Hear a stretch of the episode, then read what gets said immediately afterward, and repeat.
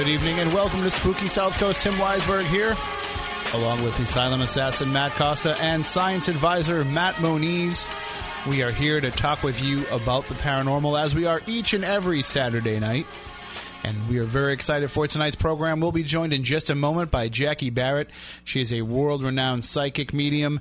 You know her for her work with Ronnie DeFeo, the accused Amityville killer, the convicted Amityville killer, uh, in her book, The Devil I Know. Well, now she has a new book out, The Haunting of the Gemini, and it is just. It, if you thought that uh, the Devil I Know was a creepy tale, and that you know you had trouble sleeping after reading that. Wait until you read The Haunting of the Gemini, and it's all true, folks. So we'll get into that in just a bit uh, with Jackie. We do want to let everybody know that we have the all new Spooky TV running at SpookySouthCoast.com.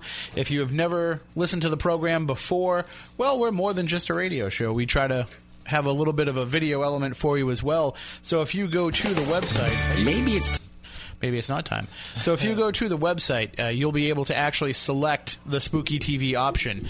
Uh, if you go to SpookySouthCoast.com, I'm going to go through this on, on the computer at the same time so I can know how everybody is uh, achieving this. So let's start over here.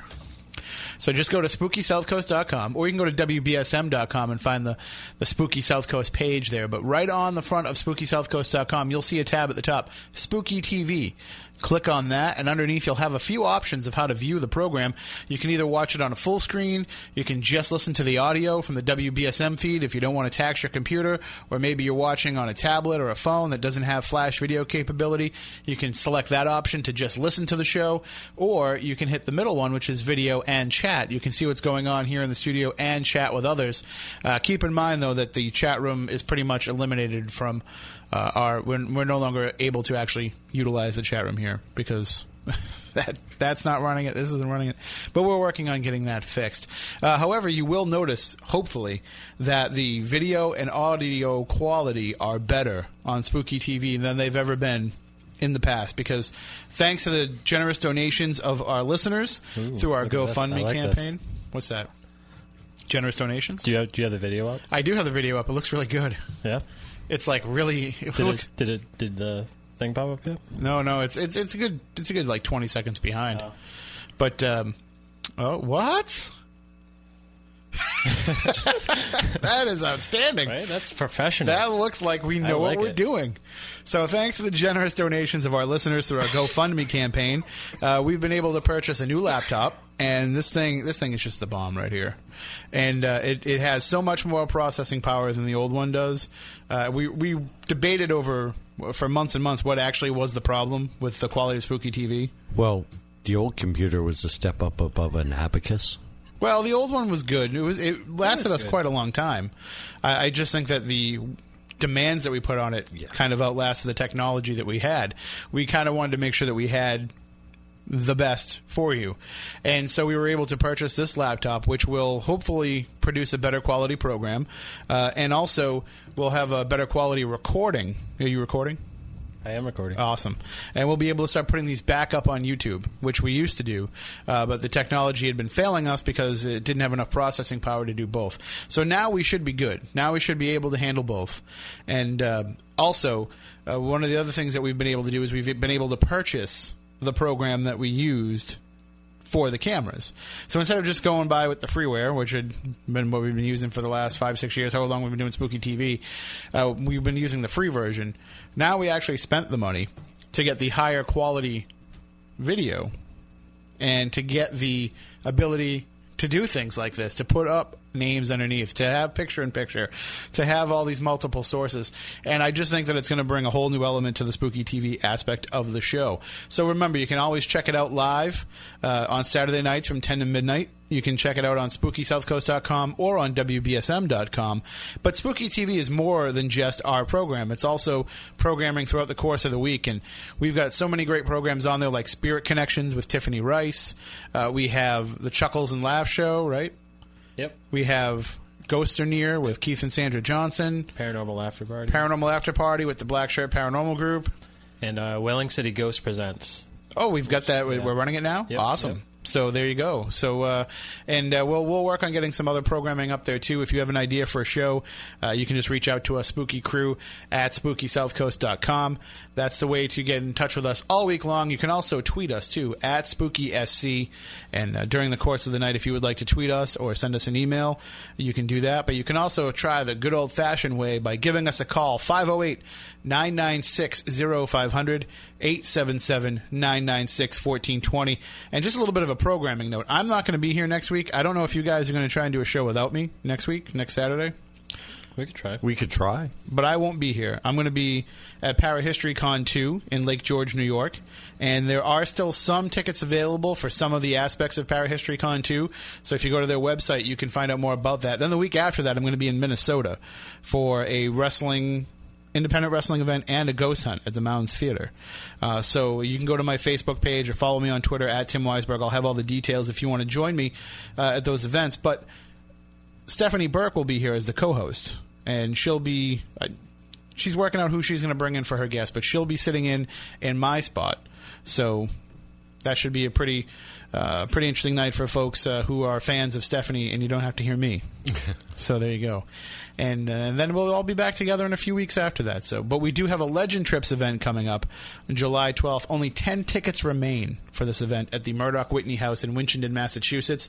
Your chance to investigate this great mansion with the Spooky Crew, with Jeff Belanger, with Andrew Lake, and with our very special guest from Ghost Hunters and Ghost Hunters International, Dustin Pari.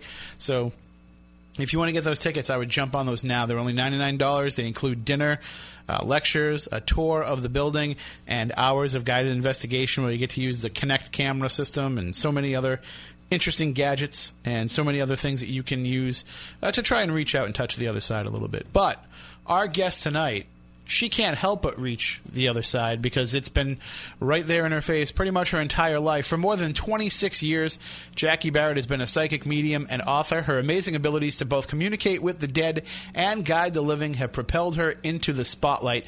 She is known throughout the world as America's foremost occult and paranormal expert. She is the author of the books The House That Kay Built, The Devil I Know, in which she delved into the world of Ronald DeFeo, the Amityville Murderer, and now her new book is called The Haunting of the Gemini. Please welcome back to the program the one and only Jackie Barrett. Good evening, Jackie. How are you? I'm well. How are you? Oh, we are spooktacular, and it's great to have you on again. Oh, thank you. Thanks for having me. You know, and I, I love these books that you're putting out, but I was thinking about it today as I was reading over the book, and I was thinking it, it's very interesting to hear you tell these stories and, and, to share these experiences with us, but you're the one that actually has to live them and go through them. And, and but when I see your social media posts, when I see what you put up on Twitter, on Facebook, it seems like you're able to live a relatively happy and normal life despite all these forces uh, that are interfering with you. Yeah, I try. but I mean, it, does it grind on you after a while to have to constantly be battling? You know, basically, you're the soldier that's standing out there between us regular folks and the world of evil. You're just one of the the few who is able to to see both sides of that. And uh, does it get draining on you emotionally and physically? Absolutely, absolutely, and you have to, you know, um, I mean, this isn't something that just happened to me overnight. I've I've um, been part of this world and and the other side uh, since I was about five years old. So, uh, you know, I know how to. Even though I don't want to sound, you know, so arrogant, saying I know how to separate um, and just shake it off. You know, you're still human. It's it's mm-hmm. very difficult to shake off, but. Um, you you do your best. You surround yourself around good people, and and um, you know I'm, I'm a huge animal lover, so I always like to keep myself busy with that, and um, and and just going. You know, doing things that make me happy. Uh, do you ever feel though that? Um, it, do you feel like your family, your pets, your friends? Do you feel like any of them kind of feel the effects of what you have to go through?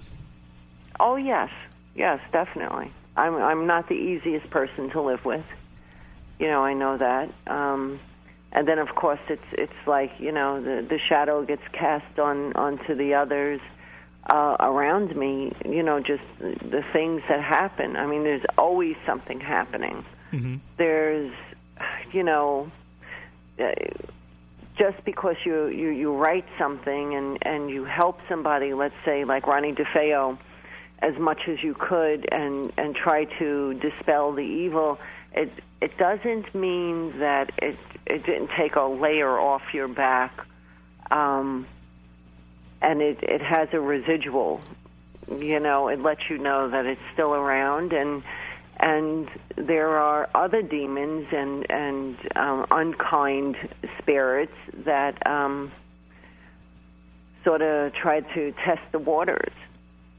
Well, one thing that uh, comes through very well in, in the books, anyway, and I, and I know this from speaking with you in the past, is there's a very strong bond with yourself and your daughter and your husband, and it seems like as a unit, you know, it, it's it's kind of the three of you against the world, uh, and and the fact that they've got your back so well, that must be reassuring. Knowing that you have to go up against these things, knowing that when you are home, uh, that you have that great support system, and that they love you unconditionally. Absolutely, I have an incredible family. I mean, I my daughter is just uh she's a powerhouse herself and and will my husband he's um right there alongside me when something happens to one of us, it, it happens to all, and and we um, we don't question it. We just go up against it. You know, it's um, it's that old that old school of thought where you know if, if someone picks on a family member, you have to go through everyone. I just hope they can hold up. well, it seems like everybody, you know, if we if we look at you as a team, uh, and, and you really are, you're a team working against these forces. Right. You know, it seems like everybody brings uh, something to the table that's different. I mean, you all you all are very balanced in this, but you know, it seems like your daughter brings a lot of the uh, you, you know the mental aspects of it. You're a combination of kind of both, and Will can bring the physical aspects of it. And even though you all touch upon all those areas, it seems like everybody has the one thing that's kind of where they can excel. So nobody can hurt you in in any way. Yeah, yeah, we we're um, we're we're pretty we're pretty tough people you know, and and we do come out for each other, and and everyone has a role to play, and sometimes we need to step out of it and um, step into something else, and you know, when one person is is weakened by it, and um, you know, it's just it's just something that happens, and, I, and I'll give you um, uh, an example of just like last night, and I was really really tired, and I was ready to go to bed, and Will was already asleep, and um, I had said, uh, you know, goodnight to Joe, and I just got really comfortable, and I heard, "Ma," but it was like it. It had this sound to it. It was. It wasn't human. It sounded like Joe, sounded like Joanne, but it wasn't human. But of course, you know, you're you're going to get up and see, you know, see what's going on. And I just stuck my head out my door and I was like, um, Did you call me? And she said, No. She said, I didn't call you. I got back in bed and it happened again. And so I text her. And I was like, You sure you didn't call me? And um, I knew she didn't, but I just wanted to know she was okay. You know, I mean, we live in a, a big enough house where you if you wanted to, you didn't have to see each other. So, you know, I I went ahead and I and I texted her, and it was like um, I I knew it was something else. I knew it was something messing with me. Uh, so I just, you know, I said the hell with it. I went to bed. Well, in reading, you know, the the new book, uh, I, I kind of need a little bit of help chronologically because we we read "The Devil I Know" uh, about Right. your work with Ronald DeFeo, and uh, how did that this new book, "The Haunting of the Gemini," how did that come about chronologically in your life that you started delving into this case? Was this kind of around the same time? Was this after Ronnie? Oh or- my God! It was, you know, between them both. Uh, I don't know how I don't walk around with like, you know, vitamin drip IV, and um, but I was actually um, years, years ago. It, it had to be like 2004. I was then seeing Patricia, who I I didn't know was Patricia. Like I was seeing this woman all over the place, And while I was doing homicide cases at that time, I would see her here, there, and everywhere, um, just running. You know, like it's it's like if you're waiting at a light and something catches your eye, and it was, and it's always it was always um, as though everything slowed down for that just for that one moment, as as though you know that feeling when you're lightheaded and I would look in that direction and see her stare at me for a moment and then dart somewhere. And I continued to see her uh, for quite some time. And I was logging. I began to log everything. Now, did at this point? I mean, I don't know how it works for you with your abilities. Uh, can you tell at this point that she's a spirit and not a living person? Um, I I knew she was. Okay. You know, I, I mean, Because I mean, I'd be worried that you've you know you've got a stalker if you keep I'm seeing sure I person. do. You know, I, I'm like I don't care. Yeah, um, I knew she was, but um, I I wasn't sure how powerful she was, what she wanted. Um, was she um, looking to harm? Uh, was it uh, a demon taking form of uh, a human? I wasn't. I wasn't clear. I wasn't. I wasn't clear with that at all. Uh, so that's when I began um, to log everything, and um, while you know, while I finished with Ronnie, um, I was already writing everything down. What was happening between myself, uh, Heriberto Seda, the Zodiac killer, um, the New York City Zodiac killer, and and Patricia uh, Fonti. I didn't know who she was um, until everything started like meshing together. And this has to be like the first time where something came back to back like this for me. And actually, there would have been another back of that, um, but I walked away from it, and um, because it was uh, it was that bad. Uh, after the the Zodiac. But while I was completing this uh, manuscript, and and it wasn't just a manuscript it's like it's a live diary. So it's it's every day going through something and being able to to write this down. Um when when I wasn't able to write it down Joanne did Joanne sat with me and she would say what happened to you today and and everything was recorded so um, that's the great thing about the iPhone. You can, you know, or, or your iPad.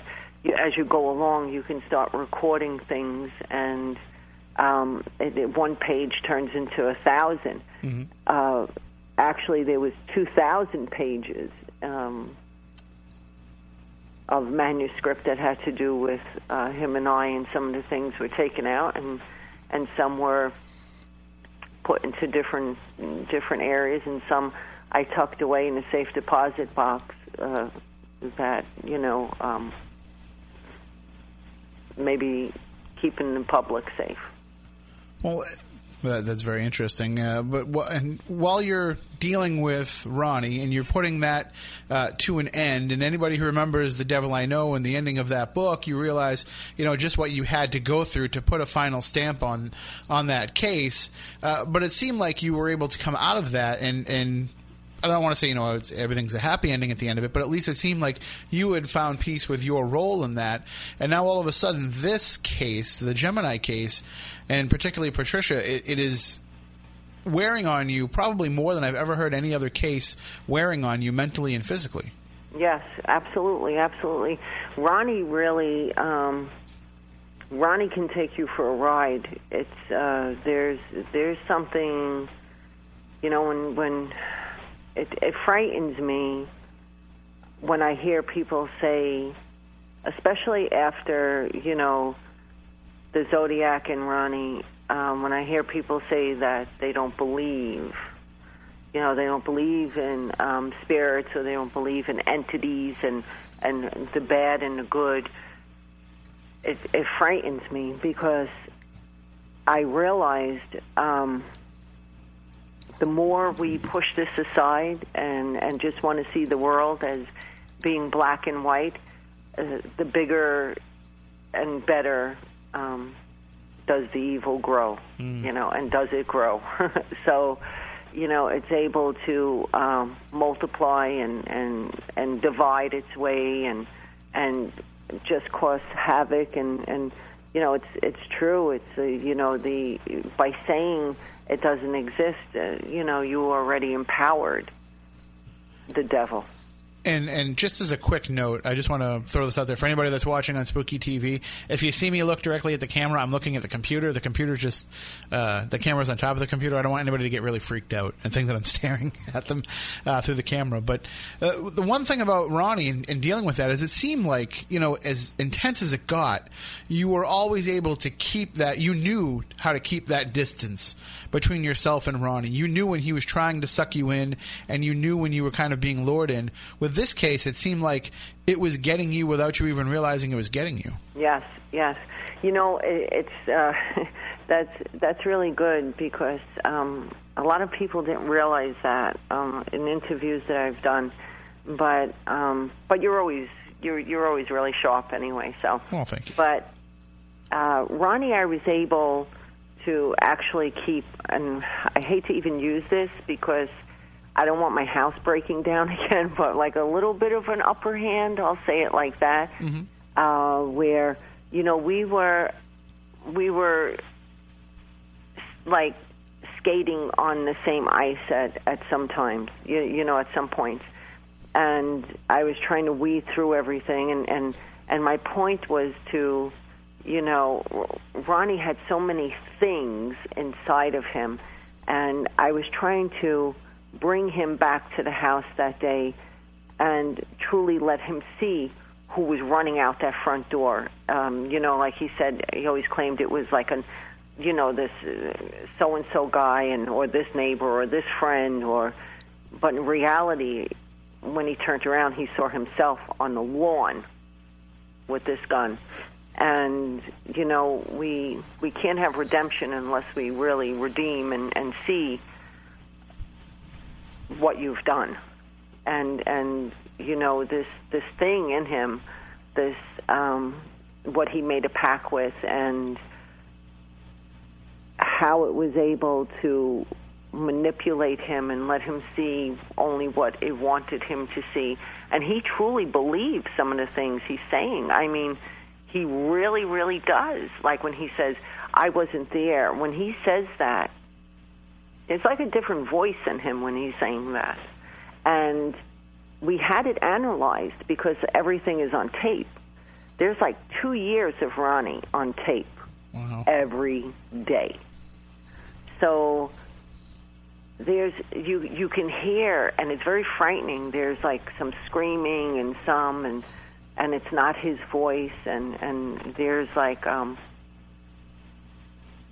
a voice on top of a voice. It, it, it there was so many different elements to it. But i was i was clearing my own path as i was working with him.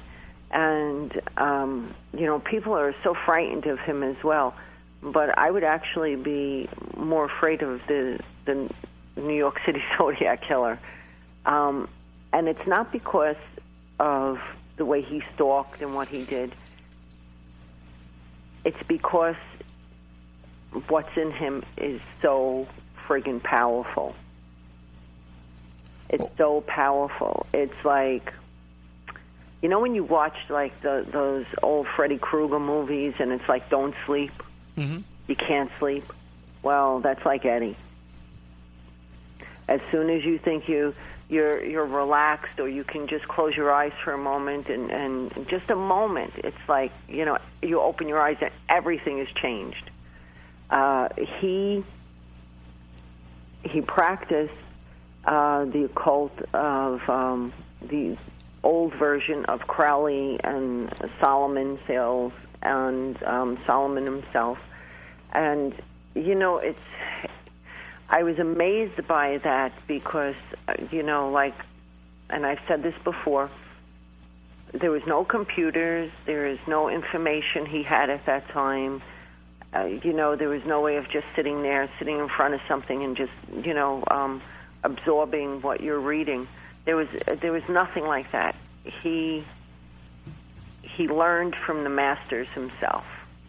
You know, he opened himself up to different elements, and um, it's you know, I believe we are preset for certain things, and just as you know, we mock the world with um, good things uh, that makes headlines. You know, uh, we there are bad things that make headlines for a reason. And I think you know, as as long as we're alive, we're always going to have that.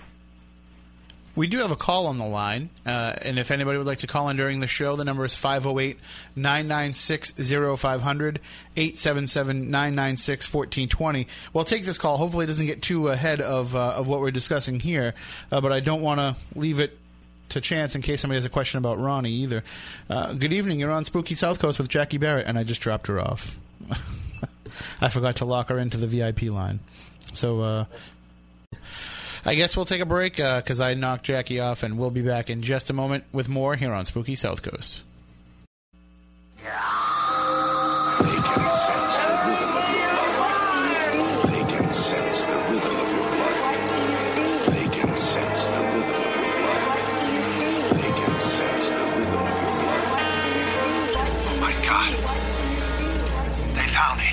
I don't know how, but they found me. Beaming from the studios of AM 1420 WBSM into the night and beyond. Here's more of Spooky South Coast. You, you say one thing, he said another, and everybody changes back again.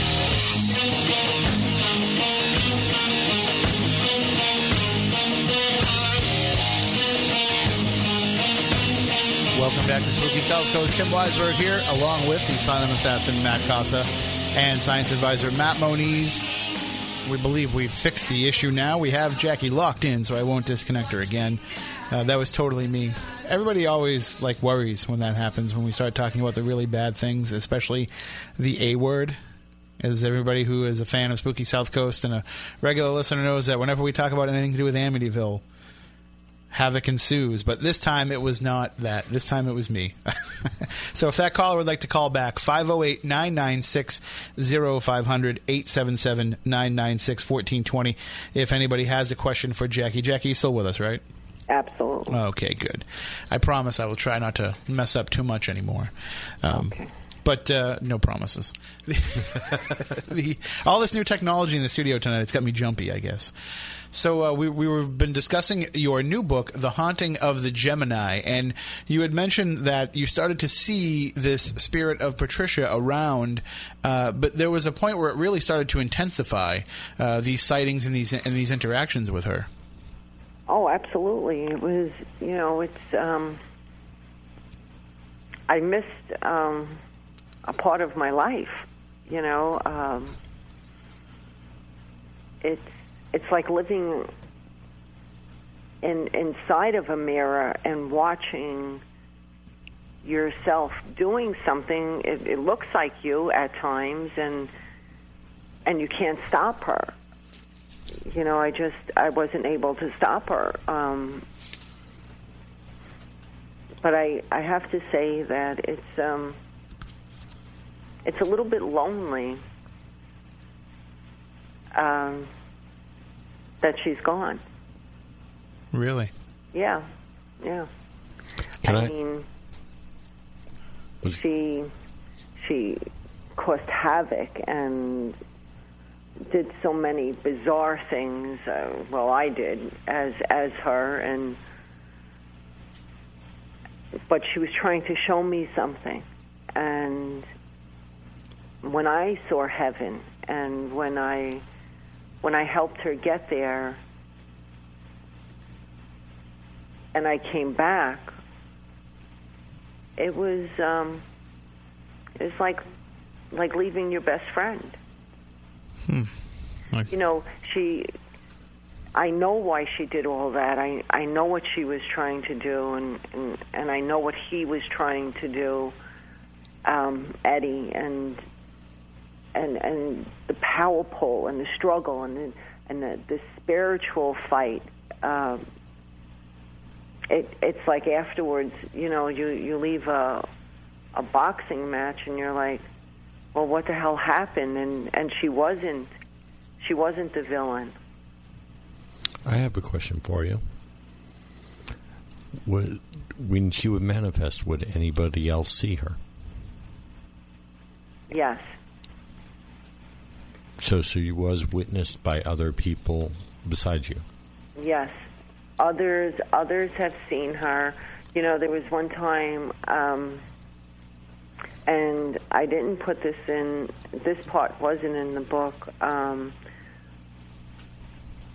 we went to um a Broadway show and just trying to do things like we always do. You know, someone had given us tickets and went to go um, to the Broadway show, and uh, you know, I came back to the seat, and there was. I remember seeing the woman.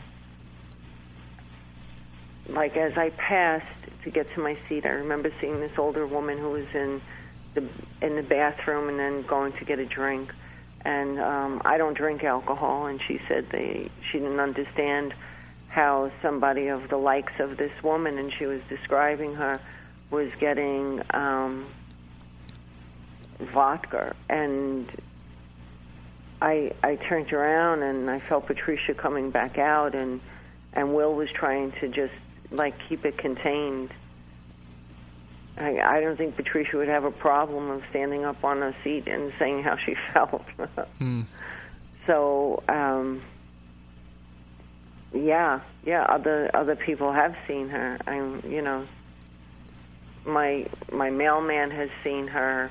People in grocery stores, um, actually asking me if I had uh, sort of a twin because of having my clothes on.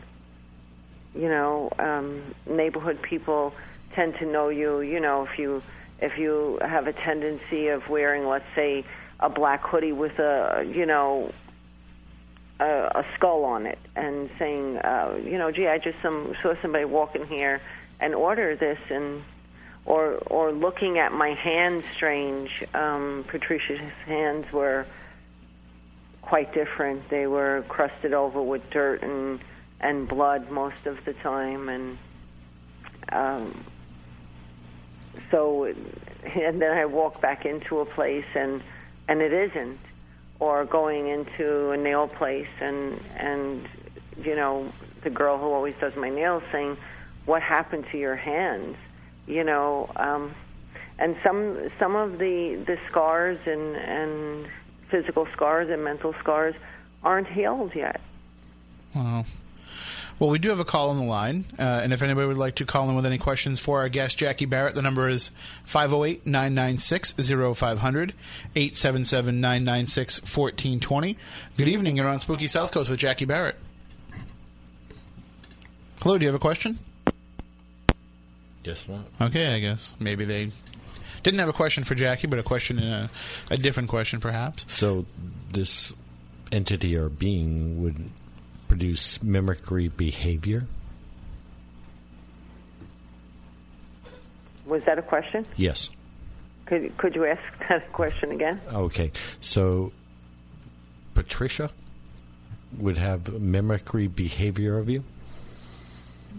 She would mimic my behavior as well as I my I was mimicking her behavior was my body acting my mind acting as Patricia. Would Patricia mimic my behavior? In other Um, words, to manipulate other people around you to pass off as you. You understand the question now? Yes, yes, yes, she would. Okay. But she couldn't do the tasks at hand. You know, she um, she was schizophrenic, and um, you know, if I was um, let's say with a client, and I felt her coming out or starting to act up, I would have to, you know, say, "Oh, I'll be right back. Um, just hang tight. Um, I need to get an aspirin," or, and I would just come up the stairs, and it would be um, like an, you know, an argument with myself, basically. And I what? mean- I'm sorry. Go ahead. I knew it wasn't myself, but And, and while this is going on and, it's intensifying, uh, you know, you're you're frantically trying to figure out yourself and your daughter, trying to figure out who this person might be and and, and what it is that she wants, and, and she's not being very forthcoming with any kind of information. But you did end up eventually gleaning her identity through some of these um, visions and, and experiences that you had.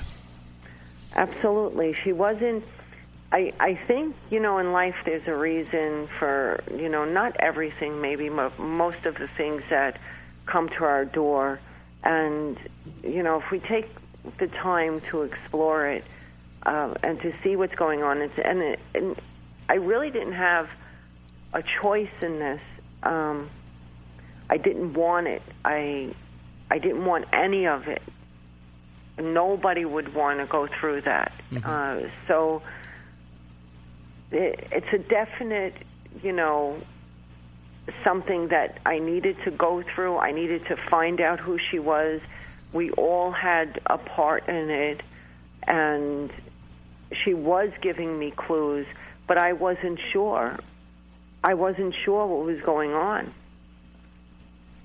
I mean, and it must be hard too to be going through that and not knowing uh, if you can trust this this spirit with the information that they are giving you. Because I mean, you're worried from pretty much right from the start that you might be dealing with something of a demonic nature. Because at the same time that you're dealing with Patricia, you're dealing with uh, sightings and, and visitations from a, a- different type of entity uh, and something that you actually know very well. and and you know we we all know that you know the entities and um malevolent spirits uh, i mean this is all trickery that they pull on us uh you know just uh testing us but i it felt like i had no choice um at times you know i like I said, I'm not a drinker. I, do- I don't I don't take meds. I don't do this and I don't do that. And I I felt as though Jackie was drugged and put into a cage, and I I could see myself. I couldn't reach out and touch myself. I couldn't wake myself up. I was. It's like sitting right alongside yourself and watching this happen, and witnessing this and and seeing what's going on and you know to say that you you I miss her smile I miss I miss her her thirst for life and her freedom and it made me you know slow down a little bit and look at things a little bit differently that sometimes indeed they do come to us and in the state of what they were she was schizophrenic and a party girl and um, homeless, and she was murdered. So she she came to me that way, and I, I look at her now as um, this beautiful child. And well, at the same time that she's coming to you and, and trying to get you uh, to understand what it is that she wants you to do for her, you're also being taunted by the same force uh, that you thought that you had at least maybe not vanquished, but at least held at bay a little bit uh, with with Ronnie, and, and that would be the devil himself. Absolutely, absolutely, and it's eh, it's very frightening. It's it's very very frightening because I knew how intelligent this person was um, in in the occult, and I I knew the deal he had made and and how he can come in and out of things, you know, whereas Ronnie Ronnie in prison would need a TV set. Um, or this or that. Uh, you know, he doesn't. He sits alone. He he doesn't communicate with people. Um, it's it's frightening. It's frightening how the mind can sit so still and let something in and be content and he's not looking to to get out he's not looking to to be a free man he's he knows what he's capable of doing and he's he's just going with it Well, we do have another call. Uh, we can try this again. Uh, 508 996 0500 877 996 1420. Uh, We are going to be taking a break in about seven minutes for the news. Uh, when we come back on the other side, I want to get more into the idea of the New York Zodiac Killer because people are familiar with the story of the San Francisco Zodiac Killer. There was a film and you know numerous books written and everything. I want to get into the actual details of the New York Zodiac Killer, so we can do that coming up in the next hour. Uh, but let's take this call. Good evening. You're on Spooky South Coast with Jackie Barrett. Hello? Hi, you're on the air. Oh, no, I, I was going to ask her a, a question, but you said it's in, in seven minutes? Uh, yeah, you can ask your question. Go ahead. Oh, Can you, the can you just do me a favor and turn? gonna ask has to do- Can you turn down your radio or your computer, however you're listening? Oh, sorry, let me lower this. Sorry, that's my computer. Sure. Um, hello, Jackie? yes hi You're you're on there with Jackie. Go ahead, ask your question. Hello Are you there? Uh, yes, I'm here. Sorry, she Jackie can hear you. Go ahead, ask your question. Um, hello, Jackie. How you doing? good how are you Yes, uh, the question I wanted to ask was... Yeah, the question I wanted to ask, uh, have you ever met any of the family members of Patricia Fonti? no i haven't Oh, okay, okay. I haven't. Um, I tried. I tried looking um, for them. Um, Patricia tried looking for them through me, and I know they're out there. I'm hoping that they will read the book, that they will know that um, she was truly a beautiful person. I know she had children. I know she wasn't capable of taking care of them. She wasn't even capable of taking care of herself. Um, I, I think um, the the whole mental health uh, sort of did her wrong.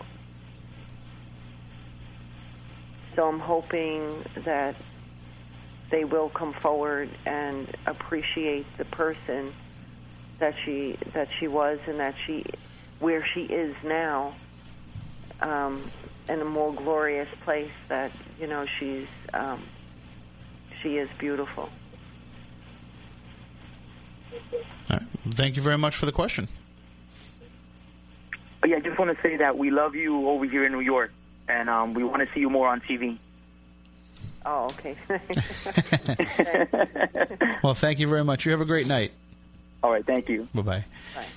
And yeah, I mean that is the thing. Was as I'm reading the book, Jackie, and, uh, and I'm hearing about uh, you know how how Patricia lived and, and how she's reaching out to you, and I I, I, kind of dawned on me pretty early that her family probably didn't wasn't involved in her life very much, Yeah, and that she may and that she probably did fall through the cracks of, of you know the state system because they, you know they try and do what they can, but as we know in New York, you know they they've had. Uh, I've been calling for a, a separate project I'm working on. I've been calling all kinds of uh, uh, mental hospitals and asylums in New York, and, and there's so many of them, and there's so many patients in them that uh, Absolutely, and there are some that are just you know they're pushed to the, to the side. Um, they they've cut benefits on these people, and they just medicate them and put them out there, and they're a huge danger to themselves and you know other people, uh, especially you know somebody with schizophrenia. Um, can they be held accountable for committing a crime? And you know what do you do with them? Would you just you know throw them in, in prison? I mean they need help. You There's- know she you, you know it's really really sad really really really sad. There's so much of this going on especially back in the day and with the drug use on top of it and um in that park in highland park there uh, where she was murdered, um, the police didn't even get close to this. And I work with them, and I can tell you that they didn't. They didn't even do their job. They didn't get close to her body. They automatically said it was an overdose. Now, Wow. she was stabbed over a hundred times. You mean to tell me you don't see the blood? You don't see the puncture wounds on this woman? That's incredible. It is. It's it's very it's very sad. And when she brought me there, and I went back with her, I felt them. Well, we will pick this up on the other side after the news. We'll find out more about the New York New York Zodiac killer, uh, some of his crimes, and uh, and why you know it's just it, it's evil. It's just evil, evil personified. So we'll get into all that coming up in the next hour. Uh, in the meantime, while we are in the commercial break, feel free to go to spookysouthcoast.com. You can find the link to Jackie's website, jackiebarrett.com, where you can purchase her books. You can pick up all three of them. The house that kay built you can pick up the devil i know and you can pick up the new one the haunting of the gemini. They're all available right there on her site and you can find out more about her and her work. And as that caller mentioned you've seen her on tv in the past and uh, and, and i'm sure that you'll be seeing her quite a bit again in the future. So we'll talk about all that coming up. You can also get some of those 10 remaining tickets to our legend trips event coming up this july 12th at the murdock whitney house in winchendon massachusetts. Don't miss your chance to investigate with the spooky crew Jeff Belanger, Andrew Lake, and Dustin Pari of Ghost Hunters and Ghost Hunters International. You can just go to legendtrips.com to get some of those remaining tickets. We'll be back after the news with more here on Spooky South Coast. Welcome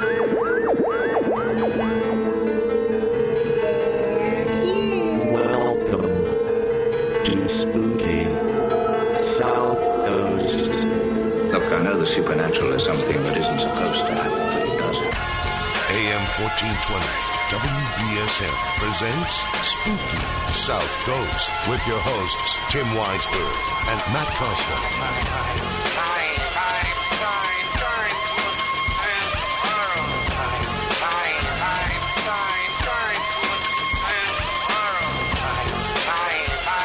Welcome back. Hour number two of Spooky South Coast.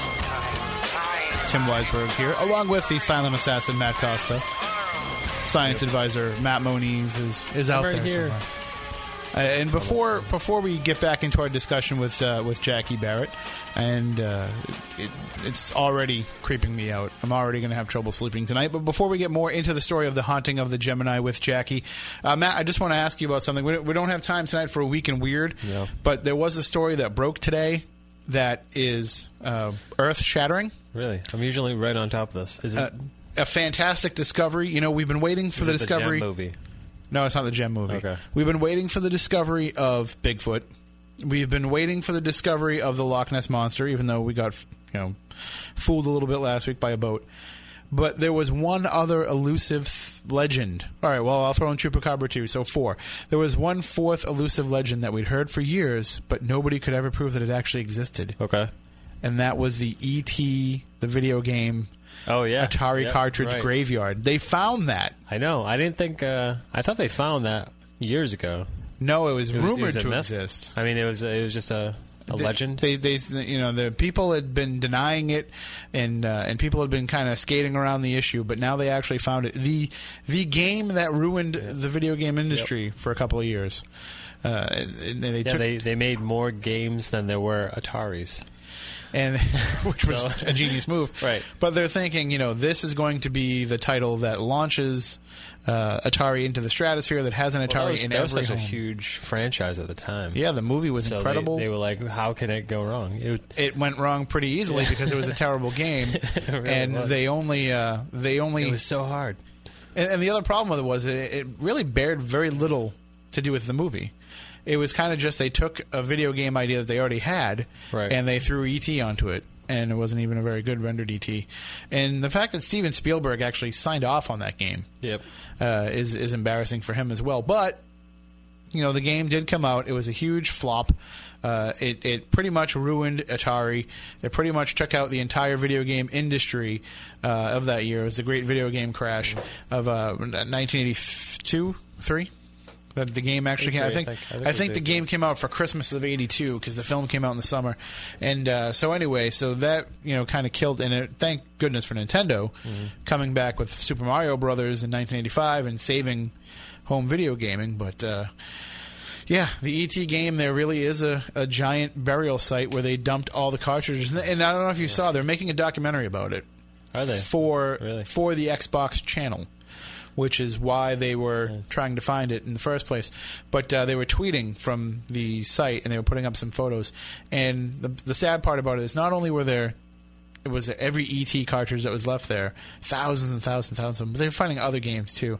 They Oh, found yeah. they found a centipede still wrapped up in the shrink wrap. Really? Yeah, centipede wasn't that bad of a game. I have Hmm. Yeah, centipede. yeah. So I also have ET for my Atari. Paralyzed veterans of America. So uh, I have ET for my Atari too at home. So uh, we can we can play that some night. and We'll stream it on Spooky TV. That'll be a blast. Moniz remembers the ET Atari game. I'm sure.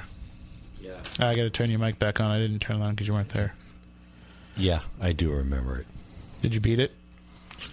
I, I watched maybe like the first level of it and said, "What?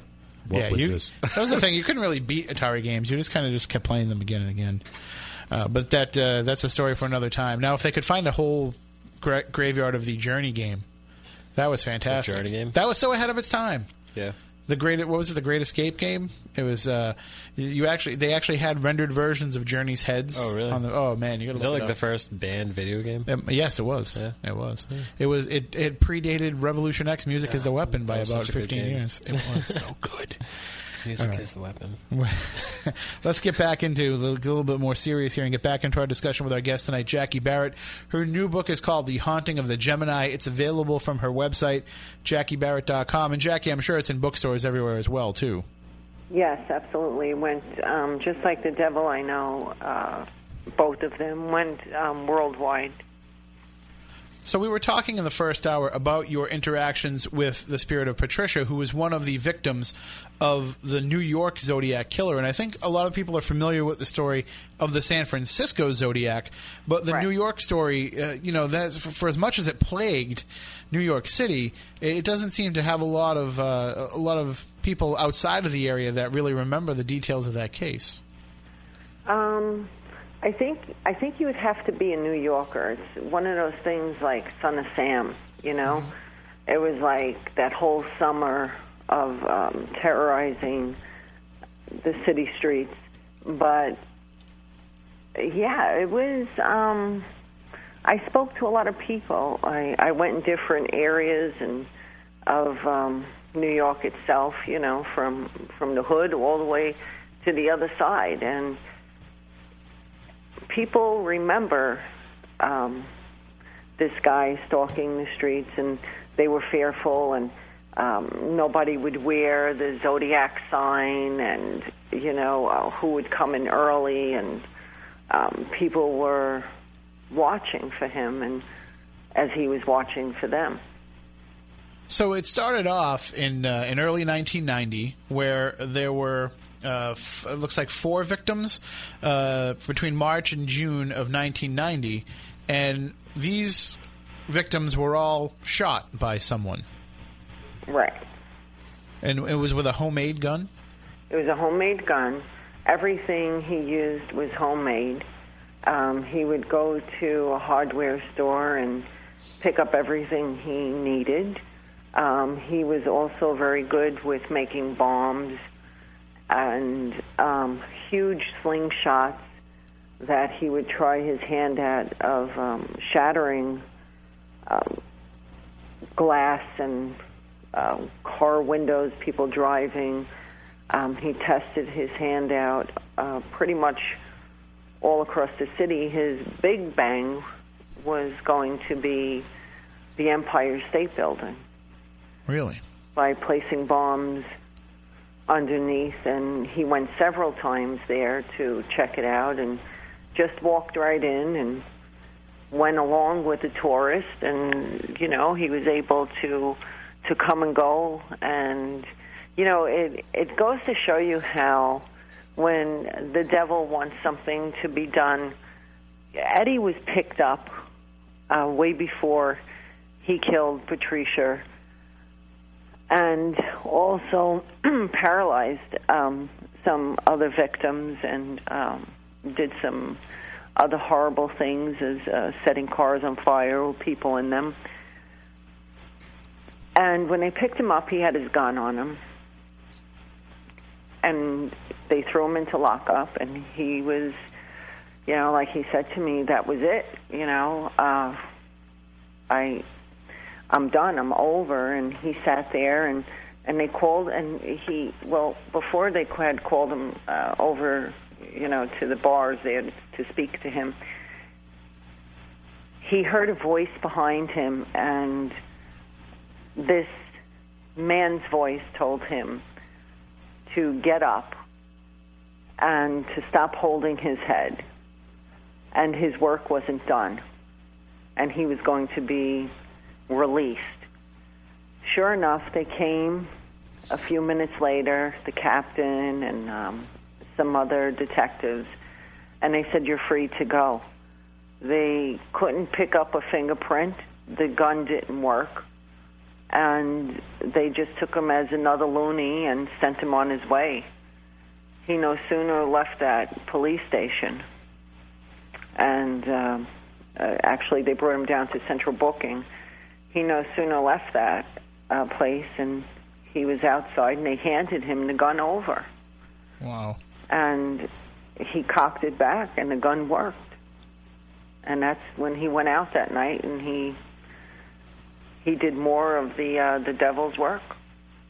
Well, it, it, in the beginning, now these first four attacks, uh, only one person actually died. Uh, the others were able to kind of survive, but a lot of them descri- you know, said that they couldn't make out any description of him, that they couldn't see him, even though they might have been looking at him or, or they might have encountered him. They, they there was some sort of force preventing them from being able to identify him. Absolutely, absolutely, and and the scary, the the really frightening thing to me was that everybody was given a description of a black male, and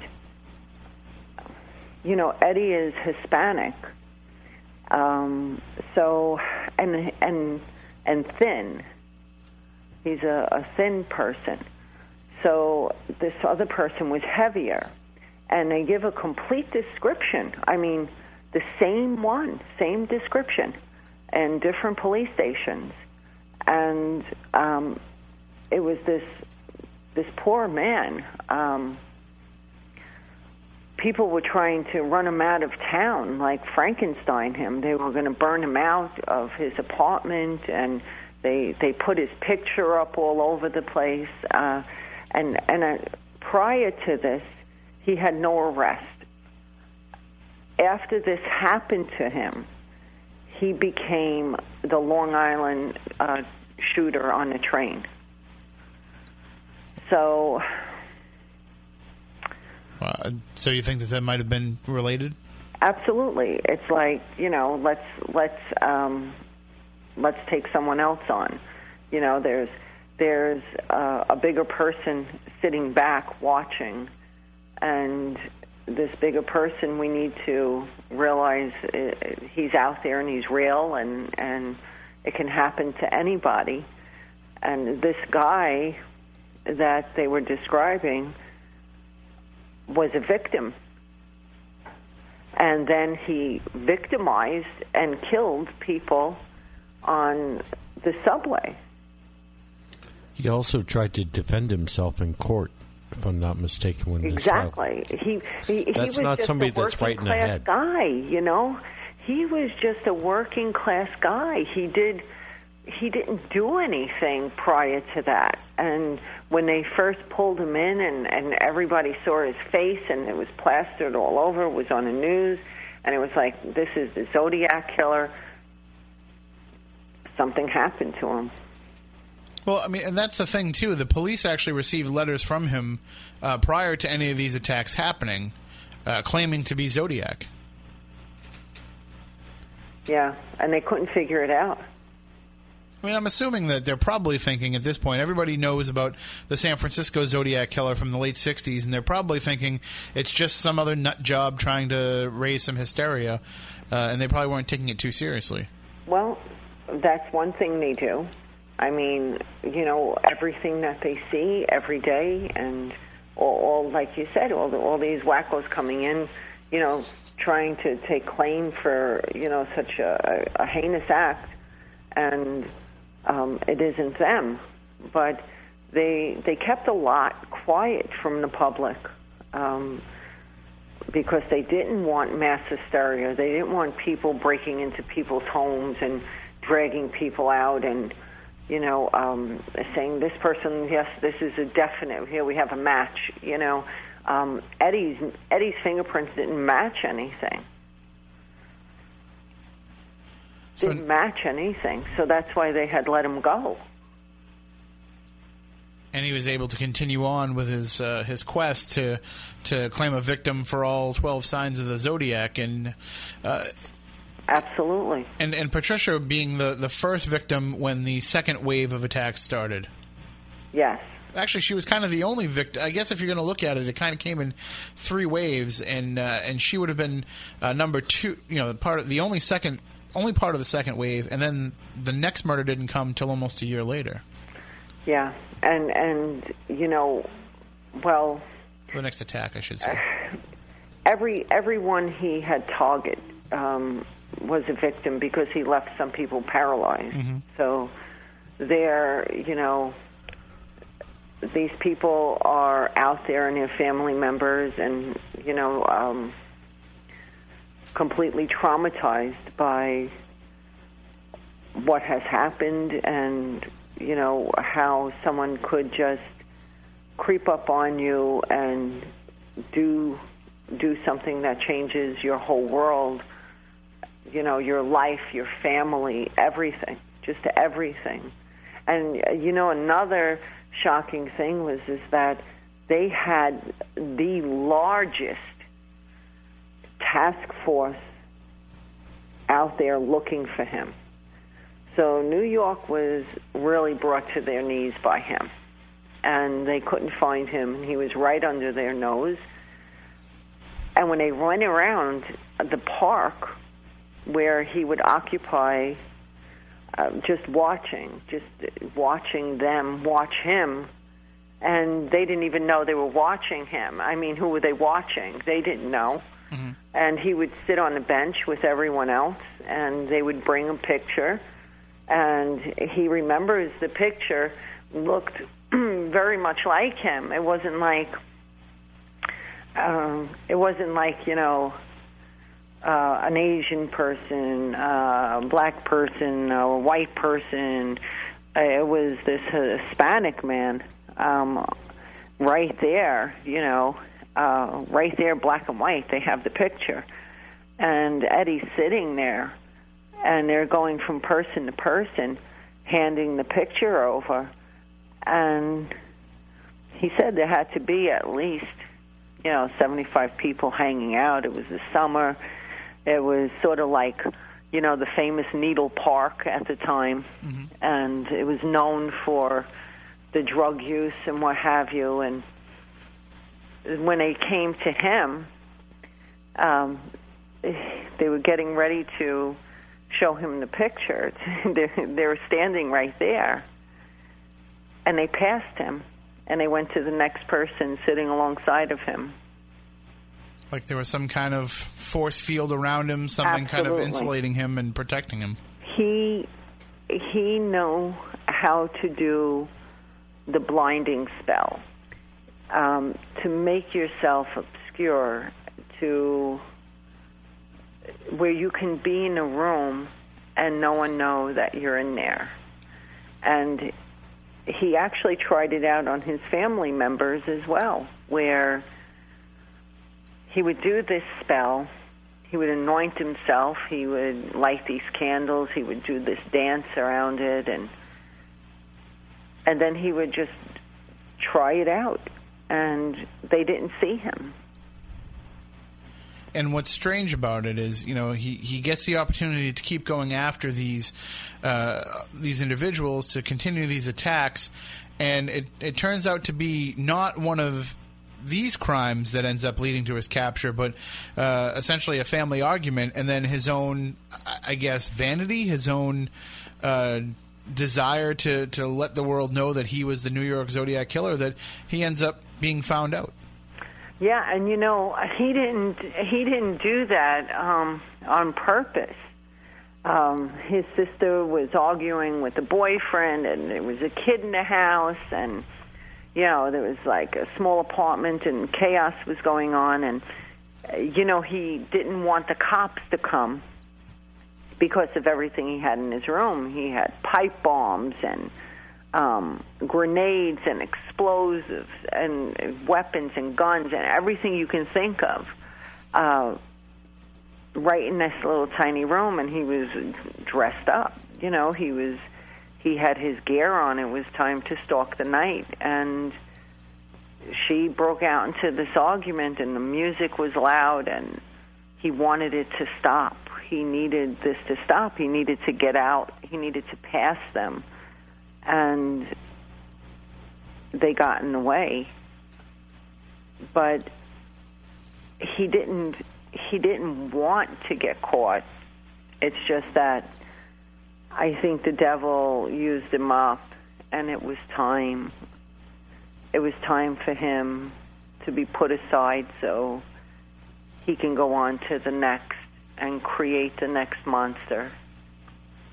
And it was one stupid little mistake that he made uh, while in police custody uh, of how he signed his name. Right? That's what. That's what. and you ended up- know he you're absolutely right and he um he told me that you know when he had to sign because there was a family dispute and he shot his sister and he he was going after the boyfriend they barricaded themselves and there was a huge shootout a huge shootout with the cops and you know it's it's just strange they they couldn't get him uh, so they took him in for that. You know, he surrendered the weapons. He put them in the in a bucket, and he lowered um, the weapons from the window. But he told me that he knew his time was up, and it wasn't because of the shootout, because he would have just went to prison for shooting his sister, and it, it wasn't it wasn't that. It was when they got him downtown and he felt he felt it rise up right from his feet and something went right up into his back. And he took the pen and he was trying to stop it with his other hand. And it was as though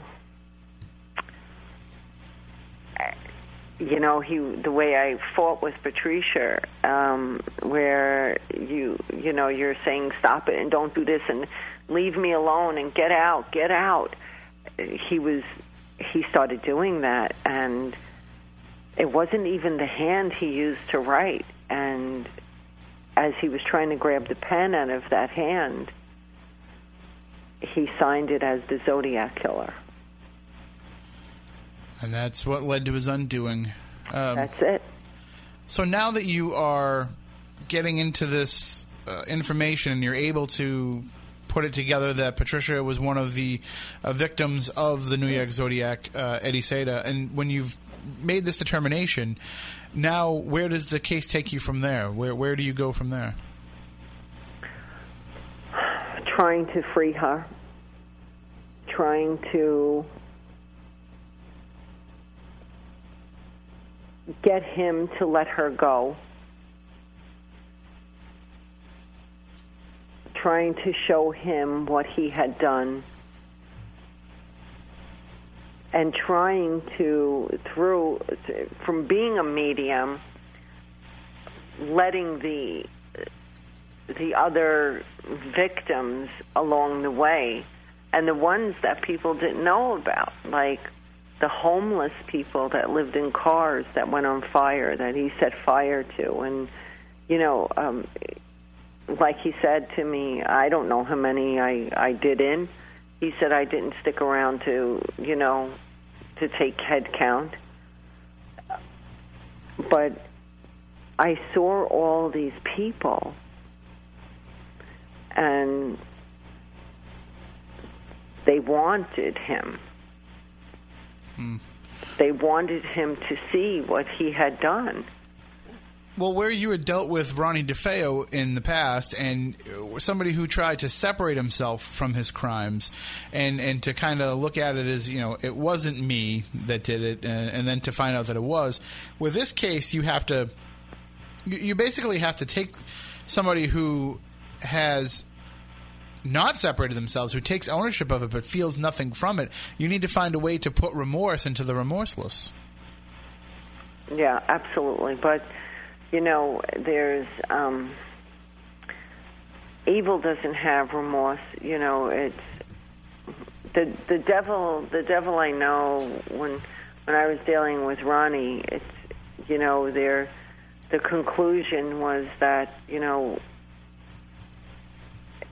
it was a little bit different than it was with Eddie. Eddie was remorseful because he didn't have her anymore and he's sure he could find a way to have company in his new prison. You know, and at the end, um, he no longer wanted to be at, you know, um, Great Meadows. And he never put in for a transfer. He never, never want. He's he, it's like out of sight, out of mind. He just sits in drawers all day and um, makes artwork and masks and what have you. And his his real passion was in the evening when the lights went down. He would have his company of the souls that he was trapping in his own world, and he could hear them in the walls. So it didn't matter if he stood up and he, like as he said to me, I I put my arms out and I could feel both sides of each side of the wall. You know, so he's in this tiny little cinder block cell, and he said, but he was he felt like he was in a cocoon with lots of company because he could still hear the screaming and that's what he needed. And he would sleep like a baby. Uh, you know he, was rocked to sleep by the souls that were tortured and as he put it collected by him. And his favorite one was Patricia his his trophy was her. When he no longer heard her and he didn't hear the the little dog barking anymore and the mass amount of screams from seeing somebody set on fire he wanted out and I told him I said you're you're going to leave I know you're going to leave. And he said, I don't, I don't think so. I don't think they're going to let me go. He didn't want to be there anymore because the first time it felt like he was in a tomb, hmm. that he was in his own coffin with no company. And that's the one thing he didn't want. He didn't want anyone alive. He wanted the souls that he collected for the devil to be alongside him. And when he didn't have this, he felt that he was less than the soldier to Lucifer and he needed to leave. So they transferred him to Wende prison. He got his he got his wish. So when when he became, you know, when he started, he referred to himself to you as a soul collector, and when that happened, was that what was going through his mind when he was committing these murders and committing these attacks, or was that kind of uh, something that developed afterwards, after uh, the devil had kind of left him behind and, and left him to be caught and, and tried and convicted? When he was committing the acts, he was doing it, you know, to to gain rank with the devil, um, because you know the belief in the occult is when you die and you commit these acts, you are higher in hell. So you're not the, the lowest form of scum. You're higher in hell for collecting these these tortured people, and and they were tortured um, because some of most of them were homeless. So it's it's like a, a double cowardly act, and you know, so it's like he felt he was going to reside alongside Lucifer, um, the Prince of Darkness, and when that, when I was releasing them, he he was becoming extremely disturbed because I crushed everything that he set out to do, and as he first set out to to accomplish these tasks, I don't believe he did it to gain, you know, a jar full of souls. I he did it because he was on a mission from the devil. And when he completed the mission, he was told that he was one of the grand soldiers for hanging on to the soul. Wow. And now that they were gone, at least Patricia and um, maybe two or three others, he was nothing. And now, do you feel that being in that position does that make him? Uh, what? How do I put this? Does that make him feel uh, more distraught about his fate? I mean, he said like now he realizes that he's actually in a prison, uh, but now is he feeling more like when he does die, uh, it's not going to be whatever he had imagined that it would be, and that he's going to really suffer for his sins? He doesn't care. He um, he knows he knows he's going to suffer, and you know he said to me that um, God will judge him, and I told him he certainly will, and you know he he he proceeded to to speak of um, when he felt this happening to him you know he and and it's strange because he was always a deeply religious person. And he would he hated certain things. He hated drug users and and anybody that had um sex and you know premarital sex and and just the whole um place where he was living. He didn't you know he looked down upon everything and everyone um and he would often just go to church and and he did go to the priest. And he said he went into confession and he said i have sinned. Um i i'm doing things. Something is inside of me. They tried to help him. Um when they saw what was inside of him they left him they walked away. Wow. They showed their weakness, and the devil became stronger. And then, therefore, the demon and the grandfather of them all, the big daddy, stood right alongside Eddie because the church turned their back on him. And um, actually, the the the priest, um, I did go to see him he was very angry. Uh, the church is still there, and there was two of them. One um, had left, and the other one um, said he did everything he could. He could. He did his best. That's what he told me. He did his best, and I said it just wasn't good enough, and he asked me to leave the church. I, I mean, I, I can't believe that he feel that he really did do his best if they had forsaken him. You know, if Eddie would have gotten the help, um, a lot of people would have been alive. And of course, you know, there's this big book And there is this big book in hell, and I want people to know this, just as there is in heaven. And there are names in this book, and there are acts and crimes near these names.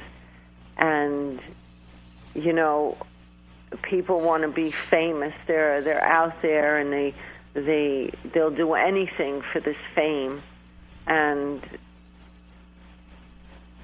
that's what you get.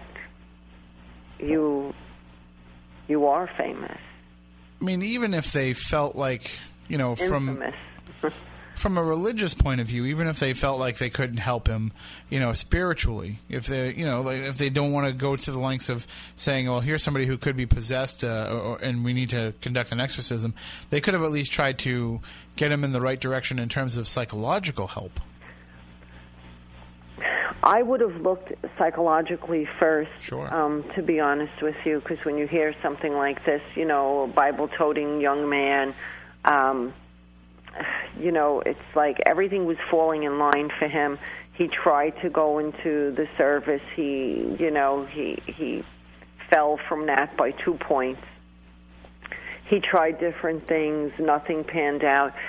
Eddie Eddie had, um, you know, in high school, Eddie had like a sixth grade reading level, and but yet he could, um, out of nowhere, uh, you know, this was um, in in the course of like a month, he began to um, speak different languages, and when he speaks, um, he speaks uh, broken, you know, a little bit of broken English. We we call it, you know, the street language.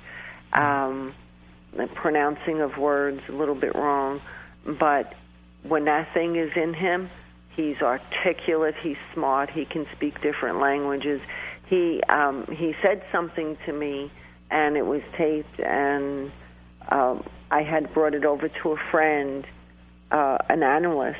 Um, for NYPD, and and I wanted to know what it was, and it was Arabic backwards. Oh wow! So, uh, you know, there's there's certain things, and and you wake up and you you know how to read hieroglyphics, and you know how to put these things together. It doesn't work that way. Mm. And it shows that you're dealing with a a force that's actually very ancient. Exactly. And he ran over um, to the church and he said, There's something in me. I felt myself come off my bed. I these things are happening to me. I please, I need your help. I need your help. And they told him to come to church more and to pray. Um, that's all Eddie did was pray. He walked around with the Bible, and I guess you know, um, the devil took that Bible and smacked him with it used it right on him and showed him that the man of the cloth had turned his back on him. Uh, but but when when he was arrested and um, they went up to the the precinct to uh, to try to talk to him then, and he he said, "I I have nothing to say, Father." Well, we are talking with Jackie Barrett. She's a psychic medium and an author. Her new book is called The Haunting of the Gemini, a true story of New York's Zodiac murders. If anyone has any questions, you can give us a call, 508 996 0500. 877-996-1420. You can tweet us at SpookySC or email us spookycrew at spookysouthcoast.com. Uh, when you were dealing with Ronnie DeFeo and you were visiting him on a regular basis and, and, and trying to help him uh, get through what he went through, you know, he had a very uh, strange and very overwhelming attachment to you. And you were able to break free of that. But now with Eddie Seda, you've got the same thing happening, except now he's telling you that you are two parts of the same whole, hence the title, The Haunting of the Gemini. Yes, that's frightening. that's frightening, and I um, I, I think it's symbolic that you know we're we are too. and I tried to look at it as that, you know, um, that he was trying to say that that there is good and bad in all of us, Mhm. and we are capable um, of doing unspeakable things and um I I choose not to think that way, but I, I'm assuming that, you know, um, this is what he's speaking of. And he said, no. He said, I'll, I'll always be a part of you. And yeah, that was scary. I mean, you know, how, you know. I mean, I just, you know, went 10 rounds with the devil and Ronnie, so. It, it just seems like, in as much as they're they're being used, Ronnie and Eddie both are being used as instruments of the devil. It seems like the devil knows that sooner or later uh, you're going to get sucked into this, and you're going to be coming back. It's it's almost like even though these crimes that each of them committed had nothing to do with you, mm-hmm. it's almost like you might be the end game. Wow, that's scary. sorry to sorry to put it that way, but I, mean know, it just seems it seems that way. scary. That's scary because you know I I thought about that when I put his mask on. You know, like how frightening would it be for a medium, you know, at um, at my caliber to commit something. Right. If if you were being used as the instrument, Yeah, that would be really scary. Well, I mean, it, it.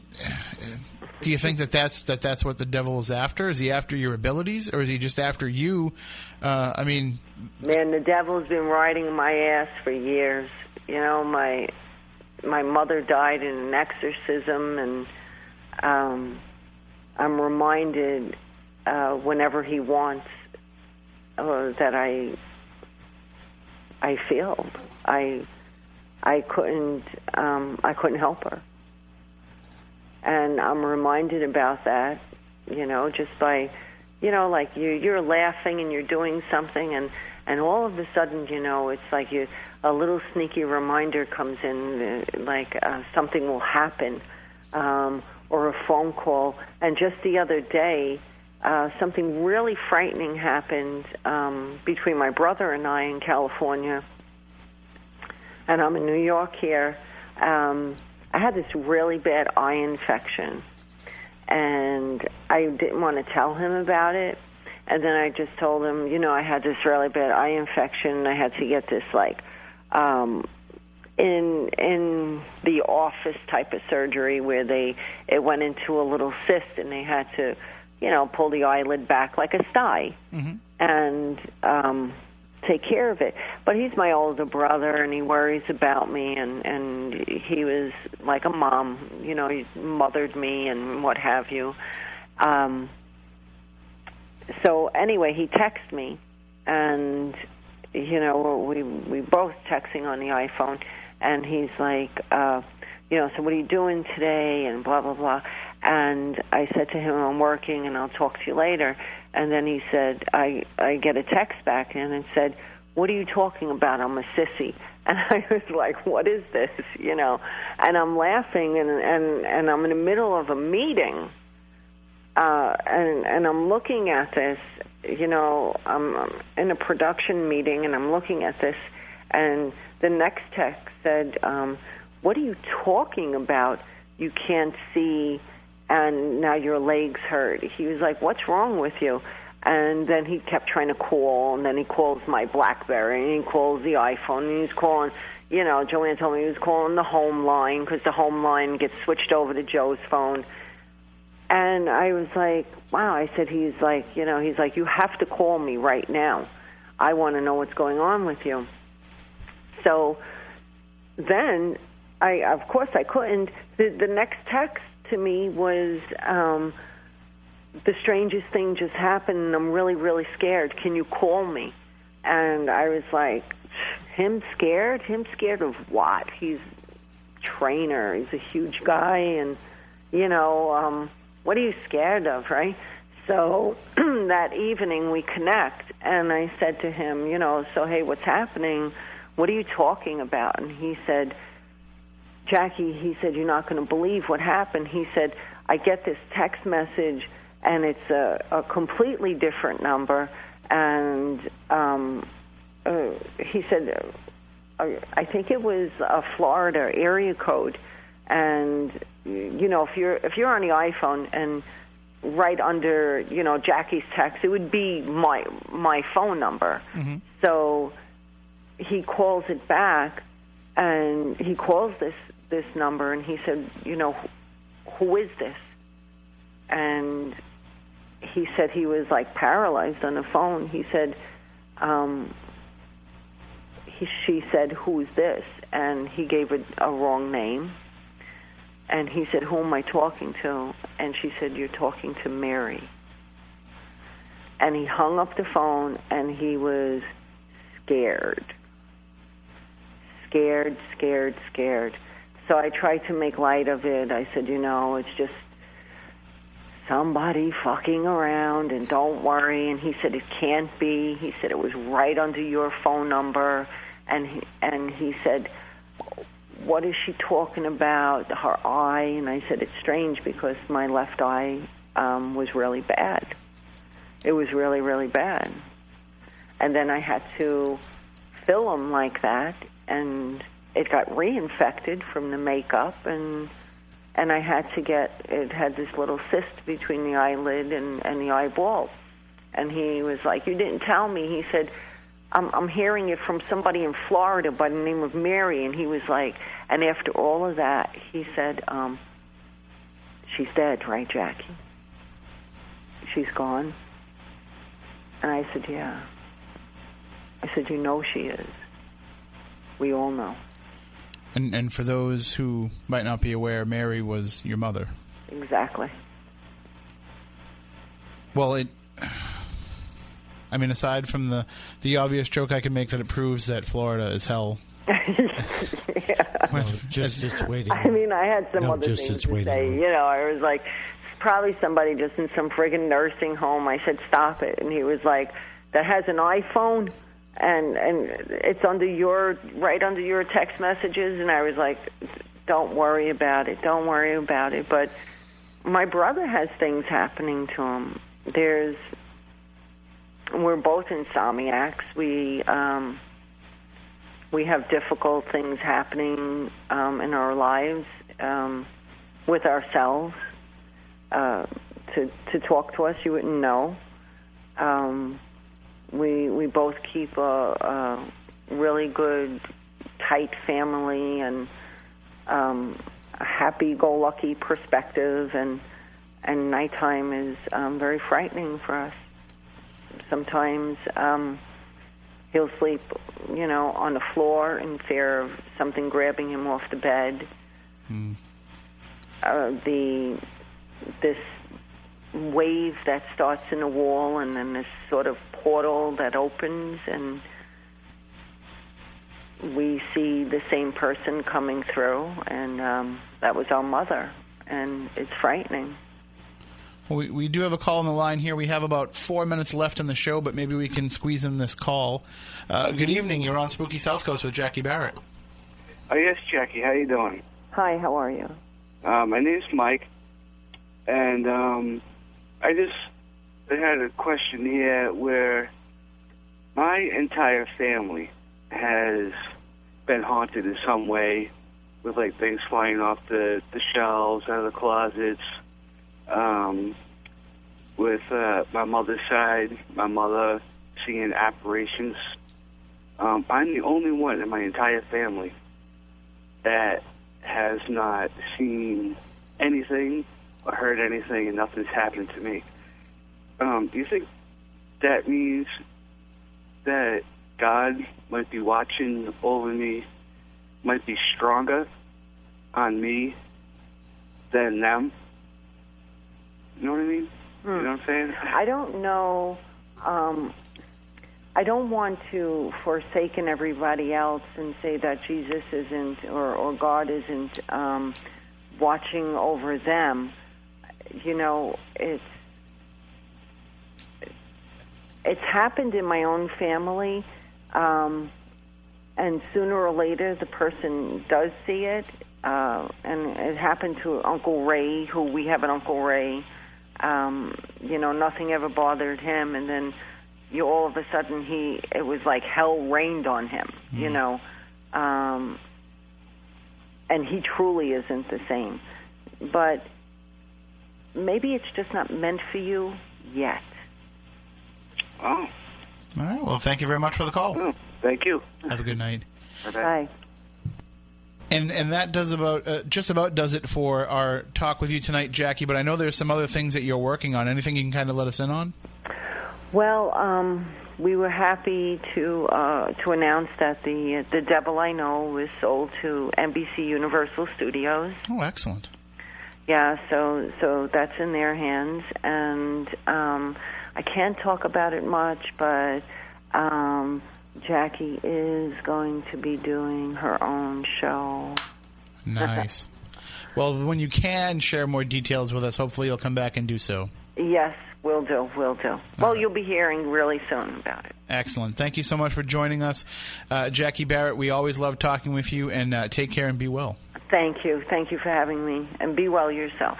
Have a great night. That is Jackie Barrett. The new book is called The Haunting of the Gemini. You can pick it up from her website, jackiebarrett.com, or wherever books are sold. You can also uh, pick it up from Amazon and everywhere else that you can get books uh, in the online fashion. So definitely check it out and pick up her other books as well The House That Kay Built and The Devil I Know, which you will now be able to be seeing on the screen as well. Uh, that is it for this week's show. We'll be back. Well, you guys might be back next week. Yeah, I'll, I'll try and sit in. There'll definitely be a show on May 10th. I'll be back in two weeks uh, from my little world tour here, paranormal world tour. Uh, until then, we want everybody out there to stay spooktacular and remember that uh, you can still help us out by going to GoFundMe.com slash Spooky South Coast. We can make this even bigger and better for you. Uh, we already want to thank everybody out there who's donated so far and really helped us out. Hopefully, you're enjoying the fruits of that with the all new and improved Spooky TV. Hopefully, uh, you enjoyed it and it worked out well for you. It seems to have worked out pretty well on our end. Uh, we'll we'll find out when all the emails and everything else starts coming in. All right, so that does it for this week's show. Again, for Matt Moniz, for Matt Costa, I'm Tim Weisberg. We want you all to stay spooktacular.